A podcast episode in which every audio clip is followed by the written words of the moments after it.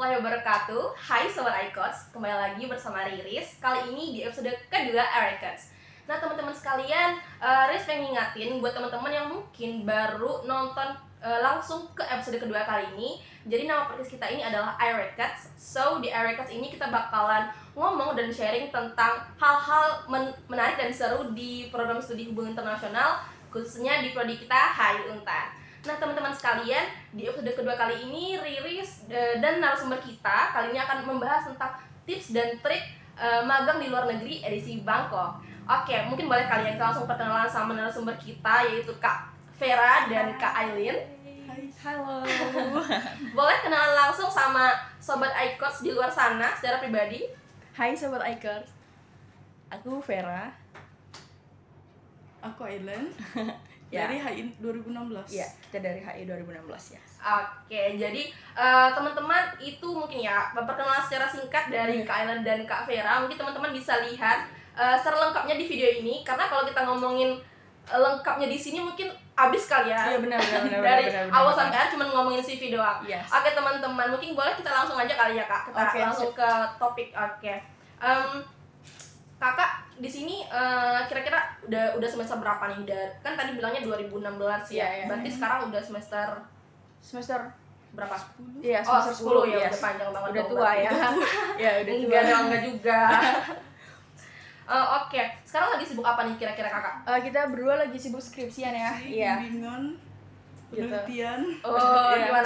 Semoga bisa wisuda ya tahun ini. Oh, doain teman-teman, doain ya, semoga bisa cepat wisuda dan semoga corona segera mereda jadi wisudanya bisa offline. Amin. Karena seperti yang kita tahu dari kemarin-kemarin wisuda dari angkatan berapa ya? Sudah kemarin-kemarin ya? Enggak terlaksana karena corona. Ya, begitulah. Semoga kedepannya bisa wisuda online. Offline maksudnya. Yeah. Sorry. Oke, kita kan sekarang mau bahas tentang magang nih, Kak. Yeah. Menurut Kakak apa sih fungsi dan tujuan dari magang bagi mahasiswa khususnya anak-anak HI, terus seberapa penting sih magang itu buat kita semua? Pertama, kalau boleh jujur buat syarat kelulusan ya. Enggak, bercanda. Itu sebenarnya kita bagi mahasiswa kan kita udah dapet nih teori di kampus ya kan, kita tuh perlu praktek di luar gitu, jadi bisa memperluas juga wawasan kita gitu kan, jadi kita bisa tahu dunia kerja itu kayak gimana gitu. Betul, jadi nanti pas misalnya kita udah dapat kerja, jadi kita nggak terkejut gitu gimana kita ngadepin dunia kerja gitu. Lebih menurut kalian gimana? Lebih ke menjajal dunia kerja itu seperti apa lingkungannya kan. Terus untuk pengalaman-pengalaman di luar negeri itu kan pasti beda daripada di Indonesia. Untuk cari pengalaman bertukar budaya dan lain-lain. Oh, berarti lebih ke pengalaman itulah, terus kayak praktik lapangan. Nah, iya, benar banget. Yes. Terus kan tadi Kakak bilang kalau kita magang itu kan untuk mempraktekkan apa yang sudah kita pelajari di teori dalam kelas, betul kan? Ya, terus kan Kakak juga bilang tadi ada bedanya magang di dalam negeri sama di luar negeri. Kira-kira apa sih bedanya gitu? Ada bedanya nggak sih kira-kira? Menurut Kakak sendiri pribadi? Pasti ada sih. Kalau misal dari segi bahasa, kalau kita di luar kan bahasanya kan berbeda dan harus pakai bahasa Inggris kebanyakan. Terus kalau misal di Indonesia masing-masing kan pakai bahasa Indonesia. Iya, terus kalau di Thailand gitu kan, di KBRI-nya banyak, enggak cuman dari Indonesia staffnya, ada staff dari Thailand. Jadi bagaimana cara kita berkomunikasi dengan mereka gitu. Oh, berarti kita juga harus bisa menyesuaikan dengan lingkungan gitu loh ya Kak, berarti ya. Bener banget teman-teman. Jadi buat teman-teman yang masih bingung tentang apa sih bedanya magang di dalam negeri dan luar negeri, seperti apa yang tadi Kak Aileen bilang, kalau magang di luar negeri itu kita tetap harus bukan cuma bahasa Inggris, kita juga harus bisa menyesuaikan dengan keadaan, bahasa, kemudian kebudayaan yang ada di negara yang kita datangi tersebut. Terus nih Kak, dia juga pengen nanya nih sama Kak Aileen sama Kak Vera, kira-kira sebelum magang tuh ada nggak sih hal-hal yang penting yang harus disiapkan sebelum kita memasuki dunia magang? Oke. Yang paling penting yang ada di pikiran kita semua, nomor satu yang paling penting itu masalah biaya. Benar, budget. Yes, benar. Pertama transportasi, yang kedua itu tempat tinggal, terus yang ketiga itu living cost. Nah itu pertama kita nyiasatin tiket pesawat kita cari yang promo waktu itu cari yang promo. Terus kalau misalnya untuk tempat tinggal itu kita di apartemen kemarin. Nah, alhamdulillahnya itu apartemennya itu dapat kebagian yang murah ya, yang termurah yang daripada yang kita cari. Iya benar. Itu kemarin sekitaran berapa baht ya? 10.000 baht. Yes, 10.000 baht. 2.000-nya deposit. Ya. Jadi kita berempat. Berempat, jadi itu dibagi berempat gitu. Jadi kan bisa lebih hemat lagi gitu kan. 10.000 baht itu berapa lama? Buat 1 bulan. 1 bulan. Yes, 1 bulan. Kira-kira berapa rupiah dong Kak? Kalau itu di rupiah berapa ribu sih? Kalau di kita? Kalau baht tuh 2 kali lipat. Oh, yes. Jadi kalau misalnya Jadi kalau misalnya kayak 10.000 baht kurang lebih 5 juta. Mm-mm. Ya. Kurang lebih 5 juta gitu. Kalau dihitung dari mata uang kita kira-kira itu murah atau enggak? Atau kan 5 juta aja. Itu kan 10.000 sama dengan 5 juta. Nah, 5 juta itu dibagi berempat. Jadi makin hemat gitu. Kalau dalam mata uang sih itu kayaknya lebih murah kan, tapi kalau misal pas untuk living cost-nya tuh sama aja. Iya, sama aja mungkin ya. Kan juga menyesuaikan dengan sumber dan keadaan, bener banget. Berarti tadi seperti apa yang Kak bilang, berarti transportasi, kemudian living cost, terus kalau kita di sana juga, Kakak berapa lama di sana? Sebulan ya? 6 minggu. Yes, 6 minggu. Lama banget dong ya. Soalnya kemarin kita kan kita ada extend. Jadi kita kan ke Thailand itu kan pakai visa turis 1 bulan kan, soalnya kan di anggota ASEAN kan free visa 30 hari kan, 1 bulan. Nah, terus kemarin kita lebih dari 30 hari kan. Jadi kita extend visa seminggu ya? Iya, seminggu, soalnya kemarin kebetulan Thailand itu, Bangkok itu jadi tuan rumah KTT ASEAN. Jadi kita ikut serta KBRI buat mempersiapkan KTT ASEAN gitu. Wow, jadi Bangkok. Nah, kita kan udah di Thailand. Jadi langsung aja.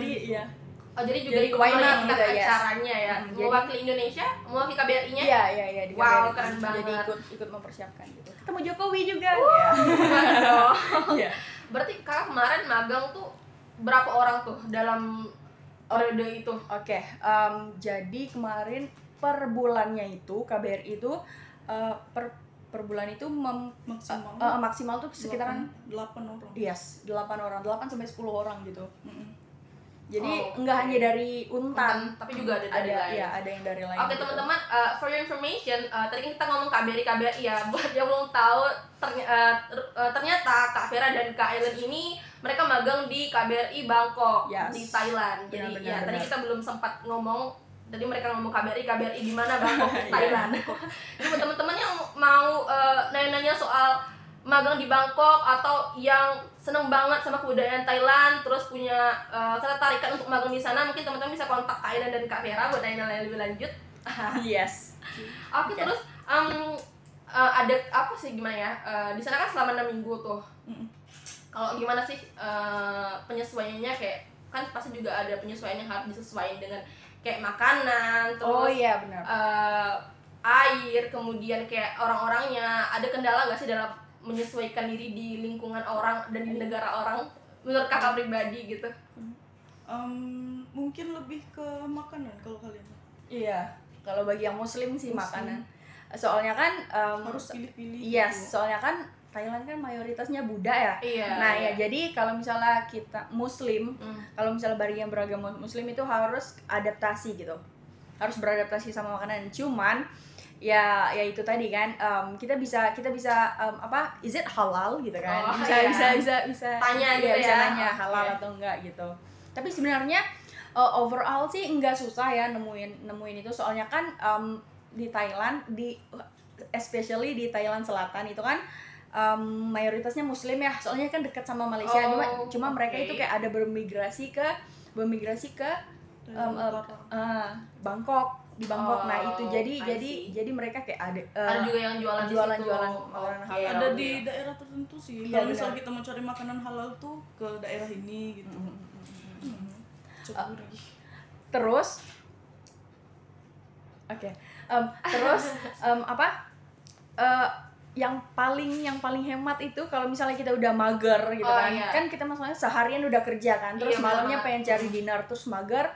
Terus itu kayak Alfamart sama Indomaretnya Indonesia, 7-Eleven. Okay. Nah, di 7-Eleven kita itu biasa cari makanan-makanan yang itu. Itu salah satu tips juga ya buat mensiasati, buat menghemat kalau kita mau itu teman-teman tips. Salah satu tips. Iya benar.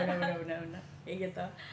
Jadi soalnya saya tuh pernah ada teman yang padahal tuh kan cuma liburan ya, dia ke Thailand, ke Bangkok juga kalau nggak salah, terus dia bilang, "Riris, aku udah sana susah makan," dia bilang gitu. Terus mungkin ya untuk teman yang liburan aja tuh kayak mau makan tuh kayak ngeluh karena tuh kayak susah menemukan makanan yang cocok di lidah kita sebagai ya orang Indonesia kan pasti banyak bumbunya, tapi mereka nggak terlalu gitu kan, terus merasa nggak cocok. Terus apalagi kakak yang selama 6 minggu di sana, lama banget, harus menyesuaikan lidah dengan cita rasa orang di sana kan. Wah, itu pasti tantangan yang sangat berat sekali. Yes.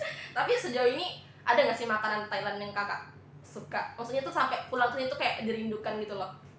Ada, pasti ada.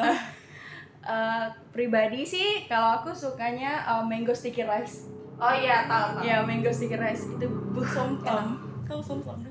Oke, somtam itu yang ada kepitingnya bukan? Kepiting mentah tuh. Kayak mentah. Kayak ada kepiting mentah. Otentik Thailand banget kan? Ya. Oh iya. Karena kan bisa. Iya. Terus di sana selama magang tuh kakak berapa hari dan berapa jam sih? Berapa jam per hari maksudnya selama magang? Kita mulainya sih dari jam 8, tapi kan kalau kita berangkat kan pastinya harus lebih duluan daripada staff-staff yang lain. Jadi mungkin jam 6 udah siap-siap, jam 7 udah berangkat, jam 8 pulangnya. Tergantung dari itu sih bagian-bagian, misal Vera kan di pendidikan mungkin ada pulang dari kantornya ada ngajar lagi gitu. Berarti Kak Vera sama Kak Aileen ini beda divisi ya? Iya, beda. Kalau Kak Aileen di divisi apa? Ekonomi. Oke, kalau ke Aileen kan di fungsi ekonomi. Nah, sebenarnya itu setiap anak magang itu 2 minggu sekali itu kita rolling misalnya kalau di KBRI itu atase, aka divisi lah ya. Oh iya. Nah, betul, ya. Betul. Nah, kalau misalnya kalau saya pertamanya itu 2 minggu pertama di atase perdagangan, kemudian di rolling ke atase pendidikan dan kebudayaan gitu, Atdikbud. Nah itu, jadi beda-beda gitu. Berarti kakak selama magang kemarin udah dapat pembagian di 2 divisi ya? Iya, jadi Kak Aileen gimana? Di divisi apa aja udah ngerasain? Kalau aku sih cuman di 1 divisi, di fungsi ekonomi. Soalnya kan pas mau di rolling gitu, atas dari fungsi ekonominya bilang kalau 2 minggu nih nggak dapat apa-apa. Pengalaman di ekonomi ini kayak masih kurang gitu. Kamu tetap aja di sini, kan masih ada project yang masih dikerjain gitu. Ya udah, bener banget. Kan tadi aku bilang kalau kita bangun kan tergantung divisi masing-masing kan. Jadi prokerjanya juga pasti beda-beda. Nah, kalau prokerja dari Kak Aileen sama Kak Vera ini bedanya apa? Ngapain aja selama magang gitu? Kalau di atase perdagangan, itu kayak nyatet nama-nama perusahaan gitu, atau nyatet setiap hari itu job desk-nya itu kita nulis berita gitu, antara perusahaan Thailand sama perusahaan Indonesia gitu, perdagangan seperti apa, nah kayak gitu-gitu. Terus nulis inquiry, nah gitu. Terus kalau misalnya di atase selanjutnya di pendidikan dan kebudayaan itu ya sama ngurusin ngebuat clipping atau nyatet-nyatet berita gitu tentang pendidikan yang ada di Thailand. Plus di Thailand itu ada namanya Sekolah Indonesia Bangkok. Wow. Yes, Sekolah Indonesia Bangkok, dan itu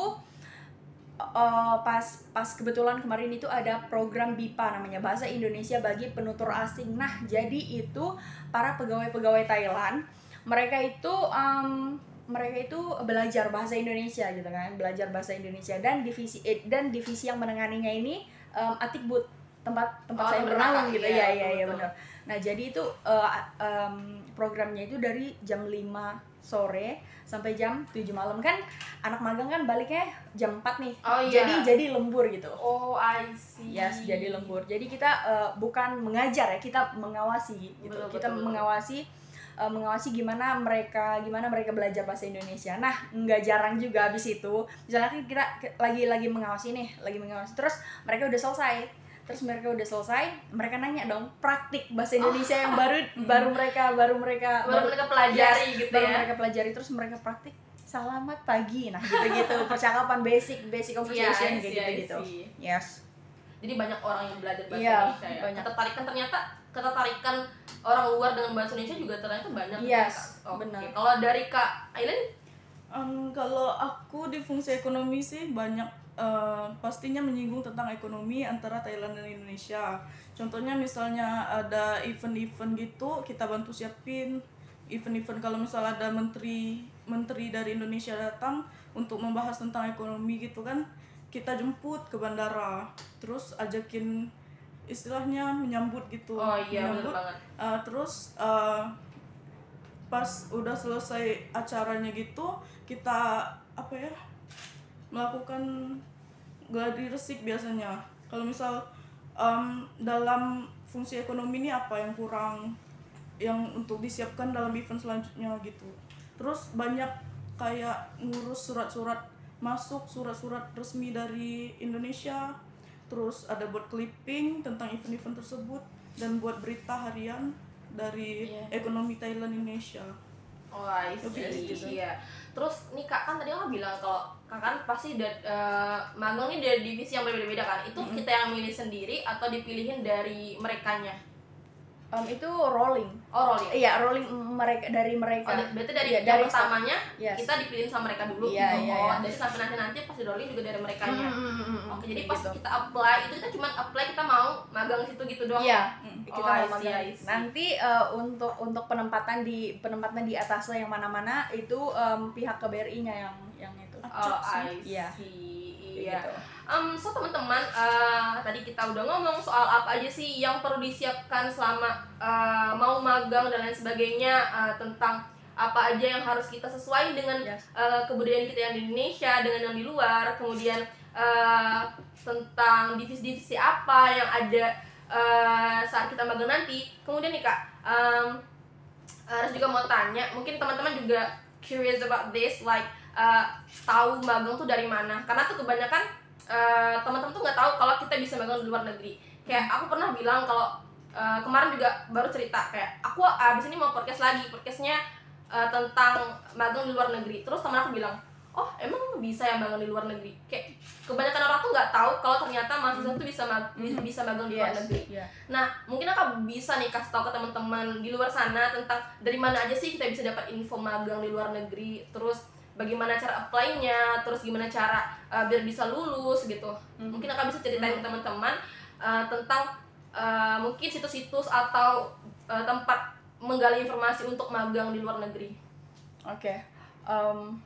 Let's start with the main things. Kalau misalnya kita mahasiswa Indonesia tidak pernah jauh dari yang namanya diplomat. Oh, betul kan? Banget. Yes. Betul. Mahasiswa HI aka diplomat. Itu kan kayak udah tertanam banget nih kan. Nah, iya. Nah, makanya kayak first step itu kita mikirin KBRI. Nah, gitu. Jadi kita kayak cari-cari dong informasi ini di internet ataupun nanya-nanya senior. Nah, kebetulan senior 2015 ya. 2015 ada juga magang di KBRI Bangkok. Nah, jadi kita sedikit banyaknya dapat informasi dari kakak tingkat. Ya, terus ada juga di dari situs-situs, di dari website, situs-situs. Dari YouTube kita nonton gitu. Oh, jadi tahu dari informasinya. Okay. Terus gimana ya? Kan kayak apa informasi-informasi tersebut tuh syukurnya tuh kita punya kakak tingkat dan internet yang buat kita tahu di mana aja bisa menggali informasi soal magang. Jadi buat teman-teman yang bingung mau magang di mana, terus bercita-cita untuk magang di luar negeri, silakan cari di internet ataupun di YouTube tuh banyak banget. Benar. Juga teman-teman juga bisa tanya sama senior-senior. Mungkin kalau teman-teman nggak punya senior yang pernah magang di luar negeri, teman-teman bisa tanya senior-senior kami. Karena mereka pasti bakal bagiin sama teman-teman tentang informasi mengenai magang di luar negeri, khususnya di KBRI Bangkok ya Kakak ya. Kenapa di KBRI Bangkok nih? Kira-kira di KBRI lain tuh ada buka nggak ya? Kayak untuk mahasiswa yang pengen magang gitu. Oke. biasanya ada beberapa KBRI yang buka buat mahasiswa magang dan ada beberapa KBRI yang tidak menerima mahasiswa magang. Nah, itu juga ada informasinya di internet gitu loh. Iya, iya. Jadi yang aku tahu di KBRI mana aja itu di Bangkok, Manila. Yes. Di Bangkok, di Manila, di Filipina, di Australia, di Brunei. Nah, itu Malaysia. Ada buka. Yes, Malaysia juga. Malaysia ada buka buat mahasiswa magang gitu. Kita juga sebenarnya pertama itu kita apply di KBRI Manila di Filipina. Oh, iya. Itu kebagiannya tahun 2020. Kita apply ke dua KBRI sebenarnya. Iya. Yes, KBRI Bangkok sama KBRI Manila. Nah, yang di KBRI sebenarnya dua-duanya kena di tahun 2020. Cuman alhamdulillahnya beruntungnya di KBRI Bangkok ini masih ada slot yang kosong pada tahun 2019. Nah, itu kita masuk di situ gitu. Jadi kita cancel yang di KBRI Manila gitu. Oh, jadi kakak berdua ini lolos di dua-duanya. Yes. Mm-mm. Wow, keren banget. Yeah. Terus berarti harus pilih salah satu dan harus cancel salah satu dong. Iya. Yeah. Yeah. Berarti harus kayak kirim surat gitu ya ke mereka. Harus dikonfirmasi gitu sih. Biasanya kalau kita nggak jadi magang itu, kira-kira kalau selanjutnya yang mau magang itu kena blacklist nggak sih? Enggak sih, kalau itu kan sistemnya itu siapa cepet dia dapat gitu. Siapa yang cepet ngirim email, siapa yang cepet itu maka cepet juga direspon sama mereka gitu. Soalnya takutnya tuh kalau misalnya kita nggak jadi gitu dapat terus nggak jadi, takutnya tuh kayak universitasnya tuh di blacklist gitu. Enggak berarti yes. Ya. Belum ada kasusnya sih. Jangan sampai lah ya. Jangan sampai. Okay. Yes. Terus nih Kak, terus juga pengen tanya nih, kan tadi kita udah kayak bagiin soal info-info dari mana aja yang kita bisa tahu soal magang luar negeri. Terus pengen nanya nih sama kakak-kakak sekalian tentang tips-tips memilih tempat magang dan gimana sih biar kita bisa dapat tempat magang yang sesuai dengan passion dan minat kita gitu. Oke. Jadi kita lihat dulu kan misalnya tempat magang ini bisa nggak memperluas wawasan kita nih sebagai mahasiswa. Terus nanti di dunia kerjanya kayak gimana? Kalau misalnya kan ada beberapa mahasiswa kan kalau misalnya magang itu kan dia nggak menemukan passionnya, jadi nanti di dunia kerja dia udah tahu ternyata passion aku bukan di sini, jadi aku pengen di sini gitu. Jadi yang penting kalau misalnya mau cari tempat magang itu yang bisa memperluas wawasan mahasiswanya kayak gitu. Gitu. Kakak sendiri kenapa memilih KBRI Bangkok? Memilih KBRI Bangkok pertama itu kan budayanya sih. Kalau pribadi ya, budayanya. Terus kan kalau misalnya itu tadi bahasa dan sebagainya itu kan kita kan melatih kita gimana cara ngomongnya ini. Iya, betul banget. Terus juga kalau itu kan umumnya budaya segala macam bahasa. Terus kalau misalnya di dunia kerja di lingkungan KBRI-nya itu sendiri kita tuh belajar sedikit banyaknya itu kita belajar membaca karakter seseorang. Ada beberapa staff yang masih milenial, ada beberapa staff yang udah kayak dosen gitu kan. Terus kita kalau misalnya kita nyampein sesuatu itu kita tahu caranya gimana. Oke, sama bapak ini kita lebih sopan atau sama bapak ini kita lebih santai gitu kan ya, karena benar kayak gitu. Yang jelas kita memahami karakter seseorang sama manajemen waktu. Betul banget, betul. Yes. Kalau Kak Aileen gimana? Kenapa memilih KBRI Bangkok sebagai tempat magang? Kenapa nggak KBRI lain aja gitu? Kalau misal boleh milih sih, maunya kan Australia. Oh iya. Gimana gitu kan? Terus tapi kan sesuaiin sama budget. Oh iya. Kayaknya di Thailand tuh lebih gimana gitu, living cost ya. Terus kemarin sih ada rencana maunya ke Malaysia. Tapi kan pas sebelum makan apa ya? Kan udah ke Malaysia kan. Oh, jadi pas liburannya tuh ada ke Thailand, jadi pengen gitu ke Thailand lagi gitu. Lagi pengen jajal Thailand itu kayak gimana. Terus jadi di KBRI itu kan, KBRI Thailand tuh kan lebih kayak salah satu tempat magang populer di yes, paling populer dari HI. HI. Jadi tempat kemarin kakak magang sana tuh kebanyakan ada anak-anak HI ya. Iya, anak-anak HI itu pada ngincer di KBRI Bangkok gitu. Alhamdulillahnya kita keterima. Semoga saya menjadi sayangnya. Amin. Yes. Terus kakak di sana ketemu dari HI mana aja tuh kemarin? Kita teman yang satu periode yang bulan Oktober ya, kita Oktober 2019 kan kita ada di Universitas Slamet Riyadi Solo. Yes.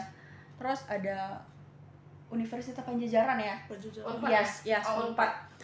Terus ada Presiden University. Terus Budi Luhur. Yes, Budi Luhur juga ada. Universitas Hasanuddin. Unhas. Yes. Yeah. Jadi kayak semua dari beda-beda tempat gitu loh. Tahu lah ya, ngerti. Oke. Memperluas jaringan juga, memperluas pertemanan. Sebenarnya itu banyak kan karena ada kayak misal di Oktober berarti kita ketemu yang dari dari September, Oktober, November gitu. Nah gitu. Iya. Jadi makanya bisa banyak. Berarti ramai itu karena ketemu juga dari teman-teman pas periode sebelum dan setelahnya gitu ya. Gitu. Keren banget. Oke nih Kak. Mau nanya juga nih, selama 6 minggu ya, kurang lebih 6 minggu. Itu 6 minggu itu full magang atau 5 minggu magang, seminggunya jalan-jalan. Nah, iya gitu.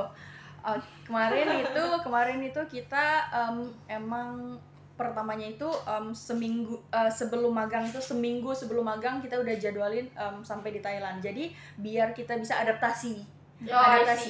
Biar kita adaptasi seminggunya itu buat adaptasi kan.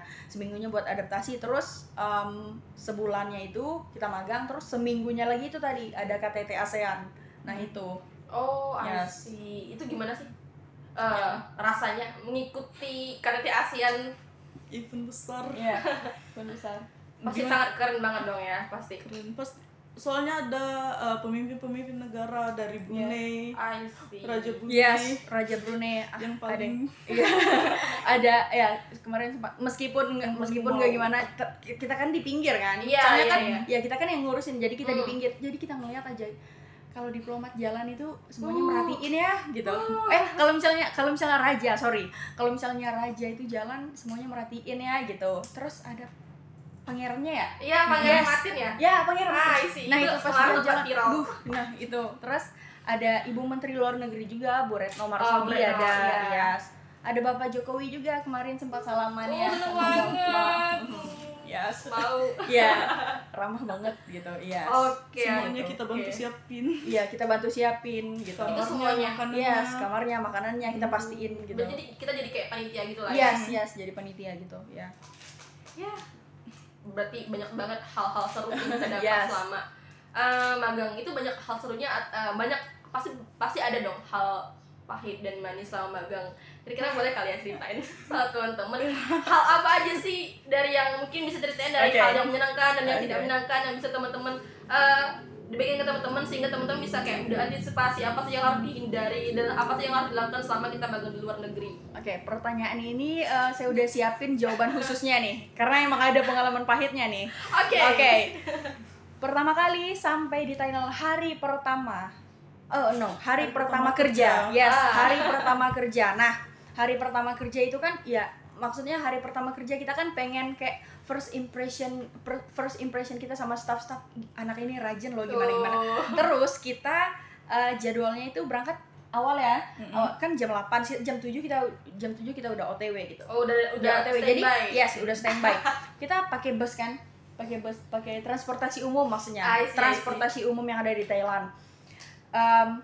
Pas udah itu masuk ke busnya ini ya kan itu kan hari Senin jam 7 orang kerja orang lagi padat-padatnya berangkat kerja busnya itu penuh terus nggak kebagian tempat duduk kan jadi berdiri ini kan nah sebenarnya itu kurang waspada sih ya tasnya itu dikebelakangin enggak dikedepanin kayak gitu. Nah terus udah tahu nembak apa? Nah ya terus pas itu belum sadar pas itu udah sadarnya itu pas pengen makan siang nyari dompet di mana nih gitu dompetnya hilang dompetnya hilang. Hari pertama kerja di Thailand dompetnya hilang, ATM semuanya habis, uangnya habis, pokoknya KTP, surat-surat, semuanya itu habis. Jadi itu bagaimana dong Kak? Nah itu makanya itu kayak buntu sekali waktu hari itu. Ya kan ya. Kalau dompet tuh sebenarnya itu kalau orang bilang tuh kayak ya udah sebenarnya uangnya nggak apa-apa, yang penting itu kayak surat-suratnya ya, kan. Ya, itu ya, gimana ya. Tuh surat-suratnya kan. Nah, kalau mau pulang tuh perlu banget tuh surat-surat kayak KTP dan sebagainya. Itu bagaimana? Nah ini manusia ya pasti ada untungnya ya kan. Iya. Untungnya pasportnya itu pada hari itu nggak dibawa. Soalnya paspor itu kan kalau misalnya kita di luar negeri kan KTP kan tidak berlaku, yang berlaku itu kan paspor kan. Bener. Nah itu jadi paspornya itu ditinggal. Yes, ditinggal di apart gitu. Jadi dompetnya aja gitu. Ya udah mau gimana lagi, udah hilang. Yang penting itu tips juga teman-teman harus waspada ya. Kita nggak tahu. Itulah makanya waspada dimanapun dan kapanpun, kita nggak tahu, apalagi kan kita bukan di Indonesia kan. Betul, jadi harus lebih hati-hati. Iya benar, kayak gitu. Kalau sisi menyenangkannya ada nggak? Oke, sisi menyenangkannya banyak sih. Banyak budayanya gitu. Kita belajar budayanya. Kalau misalnya di Thailand itu salut banget sama budaya antrinya, berjempol banget. Budaya antrinya itu rapi banget gitu ya. Wow. Terus kalau misalnya Thailand kan itu kan negara bukan negara republik ya? Iya, kerajaan kan. Betul. Jadi banyak statue monumen, patung raja-raja di Thailand itu kan di sisi pinggir jalan itu. Jadi kemarin kan waktu pertama setiap orang lewat patung raja itu, monumen raja itu kan, orang kan kalau Thailand kan kayak gitu kan hormatnya kan. Nah itu. Jadi kita ngeliat kemarin kok orang ikutan juga nggak ini? Pertamanya heran kok orang pada ngasih hormat itu kan bukan raja, kita harus atau enggak kayak gitu. Apakah kita harus atau enggak? Karena kita kan bukan orang itu ya. Tapi kan namanya kita menghormati ya. Jadi kita ikut juga. Ini. Wow, gitu. Itu banyak banget di tepi-tepi. Sawadika. Ya. Berarti udah jago, udah ngomong sedikit. Itu Salon. Jadi jadi yang aku tahu itu bahasa Thailand itu cuman sawadika, itu kayak salam kan. Kalau cewek itu ka. Kalau cowok itu kap. Aku pernah belajar cuman tuh kayak susah gitu. Sampai di mai gitu. Itu apa kabar? Sampai di mai gitu. Jadi kalau di KBRI juga ngomongnya? Kalau di KBRI ngomongnya bahasa Indonesia. Cuman kan ada beberapa staff yang dari Thailand. Jadi ngomongnya itu kayak. Tapi mereka bisa bahasa Indonesia juga. Harus kalau misal mereka staff dari Thailand masuk ke KBRI harus bisa bahasa Indonesia. I see. Walaupun enggak terlalu jelas. Tapi harus bisa mengerti lah ya minimal. Oke. Jadi teman-teman itulah tips-tips dari Kak Vera dan Kak Aileen yang sudah dibagikan ke kita tentang magang di Thailand, di Bangkok. Nah, mungkin kita boleh dengar sedikit saran dari Kak Aileen dan Kak Vera tentang magang di luar negeri. Mungkin teman-teman yang pengen magang di luar negeri dan kayak curious about bagaimana sih cara magang di luar negeri, terus mungkin Kak Vera dan Kak Aileen bisa kasih saran ke teman-teman semua atau kasih pencerahan buat teman-teman yang ingin magang di luar negeri. Boleh, silahkan. Mungkin kalau mau apply harus cepat, setidaknya paling cepat setahun sebelumnya lah. Biar dapat slot gitu lebih cepat. Kalau kita kemarin berapa? 3 bulan. Iya, 3 bulan. Itu pun harusnya kan 2020. Jadi karena ada yang salah satunya ngundurin diri, jadi kita dapat yang slot kosongnya di bulan Oktober. Gitu. Jadi harus lebih cepat gitu ya. Terus sama pokoknya harus gali terus informasi kan kita nggak tahu kebijakan KBRI itu setiap tahunnya kebijakan KBRI setiap tahunnya itu kayak gimana untuk menerima mahasiswa magang itu. Jadi jangan malas cari informasi gitu loh, harus terus gitu cari informasi, harus terus up to date gitu ya. Dan jangan lupa untuk menabung mungkin ya. Yes. Karena kalau magang kita tuh itu biaya pribadi. Cuman itu kan maksudnya berbayar berbayar, maksudnya kita dapat yang setimpal gitu loh, pengalamannya, itunya gitu. Yes. Iya, pengalamannya juga ya, setimpal dengan apa yang kita bayar. Oke, teman-teman mungkin itu saja, mungkin yang bisa kita bagikan ke teman-teman semua. Sebelumnya Riris mewakili teman-teman KBRI Icats ingin mengucapkan terima kasih banyak sama Kak Aileen dan Kak Vera. Terima kasih juga ya. Sudah mau datang hadir mengisi podcast kita. Hari ini terima kasih banyak, semoga sehat selalu dan semoga kita masih bisa bertemu di episode-episode selanjutnya. Mungkin membahas tentang isu-isu di HI. Iya benar. Kayak membahas isu-isu di Thailand dan lain sebagainya. HI banget yes. Ya, tunggu saja ya teman-teman. Oke, juga terima kasih banyak buat teman-teman Sobat Icats yang sudah menonton podcast ini dari awal sampai akhir. Kami KBRI Icats pamit undur diri. Terima kasih banyak. Oh iya, kami juga ingin mengucapkan selamat menunaikan ibadah puasa bagi teman-teman yang menjalankan. Semoga puasanya lancar dan berkah. Oke, terima kasih semuanya. Jangan lupa untuk like, komen, dan subscribe di channel YouTube kami. Sampai jumpa di episode selanjutnya. Dadah.